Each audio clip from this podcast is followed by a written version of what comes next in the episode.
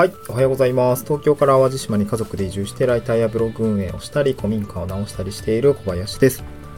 今日は地域おこし協力隊の話をしたいなと思います。2年半やってみて、地域おこし協力隊のここが良かったという話で、まあ、体験談のお話をしたいなと思います。えーまあ、これからそうですね、働き方と暮らし方を見直すぞってなった時に、まあ、いろいろこう転職するとか、まあ、フルリモートの仕事に変えていくとか、まあ、はたまたもう新天地でガツンと、うん何か起業みたいな、えーそうですね、カフェを経営するとか、飲食店やってみるとか、なんかそういうのいろいろ考えたりとか、いろいろすると思う、している方もいらっしゃると思うんですよね。うん。で、その時に、現実的な手段も多分考えないといけないと思います。まあ、お金どうするとか仕事のま取引先どうするとかいろいろあると思うんですけど、まあ、そういう選択肢の中に、まあ、この地域おこし協力隊制度というものこの総務省の制度を使うっていう人も、まあ、中にはいるのかなというか、まあ、選択肢にね全くない、えー知られていないっていうケースもあると思うんですけど、まあ、今回は僕,、えーま、僕もこういう協力隊の話も、まあ、3年ね、えー任期やる中で発信をしているので、もしかしたらこれをきっかけに協力隊になった方もいらっしゃるかいらっしゃったら嬉しいんですけどね。なんかそういうのが参考になればいいかなと思ってこうやって発信をしてるんですけども、まあ今日はですね、その地域おこし協力隊のここが良かったよみたいなところですね、えーご紹介をしてみたいなと思います。うん。はい。それではですね、具体的に、まあ、ここが良かったっていうところですね、3つほどご紹介をしたいなと思います。1つ目が時間の確保ですね。時間があ良かったよっていうこと。時間が良かったというか、時間が取れるお仕事で良かったなっていうこと。えーもう1つが一定の収入額が得られること。うん、まあ、固定的な収入っていう感じですかね。で、最後3つ目が人脈の、まあ、シェアをいただけるっていうことですかね。この3つについてお話をしてみたいなと思います。まあ、実際2年半経って、えー感じることっていう感じですかね。では一つ目、時間の確保というような内容ですけども、えー実際、あのーこれね、協力隊になる前のその人の状況にもよるんですけど、うんと、そうだな。僕の事例で恐縮なんですけど、僕、前職システムエンジニアで、まあ、割と忙しい方でした。うんと、辞める本当に直近2年半は、えーっと、大型のプロジェクトに入って、本当に忙しかったですね。忙しいし大変な仕事でした。まあ、その分吸収できたことはたくさんあったんだけども、それを差し引いても大変だったなっていうお仕事でした。で、これをですね、なんか一回すべて投げ打つというんですかね、こう、会社を辞める。で、会社の中でもいろいろなことをやられている方がいると思います。本務があって、僕ずっとね、あの、新新卒からずっと兼任、兼務だったんですけど、プロジェクトがなぜか。そう、ずっと兼務で忙しかったんですけど、まあ、だから A というシステムを開発して、で、それがリリースをしたら、A というシステムは運用をしながら、なぜかそのまま、じゃあ B というシステムの開発に行ってくださいとか、じゃあ C のシステムじゃあ、小規模だから、じゃあ小林くん、ななんとかやっといてみたいな感じで、何システム持ってんのみたいな、こう運用しながら開発っても無理じゃねって思いながらも、あの、やってました。で、そういう、まあ、多分いろんなね、仕事だったり責任だったり役割だったり、あの、担当だったりとかあると思うんですけど、そういうのを一回ですね、まあ、協力隊として、まあ、その雇用形態が個人事業主にせよ、えーまあ、会計年度任用職員にせよ、まあ、雇用されるにせよ、なんていうの、一回なくなるじゃないですか、しがらみがね。そう。前職のしがらみがなくなるという行為。まあ、これは別に退職するでも別に一緒なんですけど、そういうのがね、なくなるとね、一回時間ができます。で、これ結構重要で、一回リセットするって、なかなか人生の中で経験できるものではないというか、なんていうのかな、難しかったりもすると思います。いきなり仕事辞める、じゃあその、その、その後のキャリアね、なんかキャリアの空間、なんていうの、キャリアの、えー無空間っていうんですかね。あの、そういうものができちゃうのもちょっと怖いよねって話もあったりすると思うんですよ。転職に響きそうだなとか。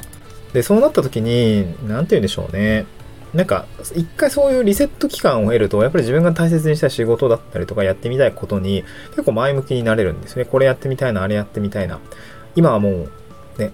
こう、両手をね、空っぽにしてしまえば欲しいものに手を伸ばせるじゃないですか。そういう感覚をやっぱり一回味わえると味わえないのでは、僕も転職したことなかったので、このあたりはいい経験でした。なんかね、あれやってみようかな、これやってみようかなって思って考えていることって、時ってすごくね、まあ幸福度も高くなるし、あの、キラキラしてる。まあもちろんね、実現するには大変な泥臭いことも必要ですけども、時間があるということ、そして前に向かって何か考えられる時間があるということだけでも、結構ね、幸福度って上がったりとかするし、まあワクワクすることはだったらね、やっぱ足、足、フットワークも軽いので、まあ、あの、移住の、移住先のことを調べたりとか、移住先に仕事どうしていこうかなって考えることもね、まあもちろん大変なこともあるけれど、あの、ちょっと次のね、二つ目の一定に、一定の収入額があるっていうこともね、掛け合わせると、あなんかちょっと安心をして、あの、時間の確保というのが進みます。うん、じゃあちょっと二つ目ですね、一定の収入額があるよということですね。でこれは、まあ、地域おこし協力隊の制度、総務省の制度で給料が大体のレンジで決まっています。現状ですと16万6千円ぐらいから23.5万円ぐらいの、えー、年間480万円のうちの280万円ぐらいですかね。まあ、12で割ると23.5万円って、えー、280万円ぐらいだと思うんですけども、それくらいの、まあ、固定の収入っていうのが、まあ、自治体が定める金額にはよりますけども、いただけます。うん、で、その対価をいただきながら仕事をしていく、まあ、どんな仕事にするかっていうのは本当に地域おこし協力隊の運用の制度のやり方によって全然違うので、え全然、全然違ってきますけれども、まあどうだろうね、自治体、僕の自治体においてはもうめちゃくちゃ自由にやらせていただいてるんで、めっちゃありがたいんですけど、そう、あのついさっきもね、あの、協力隊の、あのなんていうの？えー、中間報告、成果報告会みたいなのをちょっとリハーサルをやってきたんですけど、まあそこでもね、協力隊のいいとこってどこですかみたいなところをこう発表する項目があるんですけど、僕は3年間一貫的に、えー、制度運用がすごい自由です、柔軟ですっていうところはすごく評価させていただいていて、あの、めっちゃありがたいですっていう感じですかね。やっぱり個人事業の副業の時間が取れないと、ね、3年後のね、収入源どうしていくのかっていうところはやっぱりありますので、この一定の収入額をもらいながら、時間の確保、融通が効くというのは、やっぱりそういう期間があるっていうのは人生においても結構大事なことかなと思います。なんか大学とかね、あの、大学だ、まあ、例えば半年間、えー、留学に行って、もう半年ちょっと休学して、ギャップイヤーを作って、そこで何か、新しいことに挑戦をして、えー、まあ、4年生とかね、3年生の時になんか新卒のカードを切るみたいな、まあそういうギャップイヤーみたいな使い方は、やっぱり人生長いですから、ま僕にとっての、なんかそういう時間、新しいことに挑戦するための収入と時間を捻出するような時間だったのかなと、個人的には思いますから、何か体験したりだったりとか、に挑戦してみたいっていう人にはすごくおすすめかなと思います。もちろん選択はね、必要ですけどね、その、この地域で大丈夫かとか、この運用の枠の中で入っていって大丈夫かっていうところは、あのー、ね、やっぱり炎上したりする自治体の 協力隊の運用とかもあったりするから気をつけないといけないんですけど、そういったところはやっぱりですね、えー、人生長いのでっていう意味合いで含めてみても、まあ、なんかそういう挑戦したい人向けには向いてる制度なのかなと思います。で、最後3つ目ですね、人脈のシェアをいただけるということですね。まあ、これもね、あのー、もうブログとかにも書いてはいるんですけど、あのー、なんていうのかな、裏と表があるというか、人脈シェアできる環境とそうではない環境っていうのが実はあって、あのまあ、基本的には、その地、ね、遅延がない場所にね、行ったりすることもあると思うんですよ。僕東京に住んでて、実家新潟で、大学の時青森4年住んでたんですけど、まあ、このね、なんか巡ったことがある場所だったらさ、なんとなくね、昔ながらの友人がってことあるんですけど、別にそういうわけでもない。僕単身でね、淡路島に来てっていうところの最初ね、半年ぐらいかな。その後家族が、あ時間差で移住してきたんですけど、そういうところだったら本当にね、あの、知らない人ばっかりで、まあ、そこに飛び込んで、うん、なんか、まあ、市役所の担当の方の紹介を受けて、えー、顔が利く会社の社長を紹介してもらって、そこからまた人脈が増えていって飲みに連れてってもらってみたいな感じの、本当にね、人づてにこう、何かその地域で人脈を広げていったりとか、とっかかりを作っていくっていうことがね、非常に、えー、やりやすくなるのがこの協力隊という、まあ、肩書きですよね。これあたり、このあたりやっぱり、まあ、その人自身のね、あの、人柄とか、不愛想とはまね、紹介されないかもしれないですけど、まあ、やっぱりこう、助けてくれるみたいな、人柄みたいなところも見ていただきながら、あのー、適切な対応 を柔軟にかな、やってくれるのがあるので、やっぱり人脈をシェアいただけるのかなと思うんですよね。うん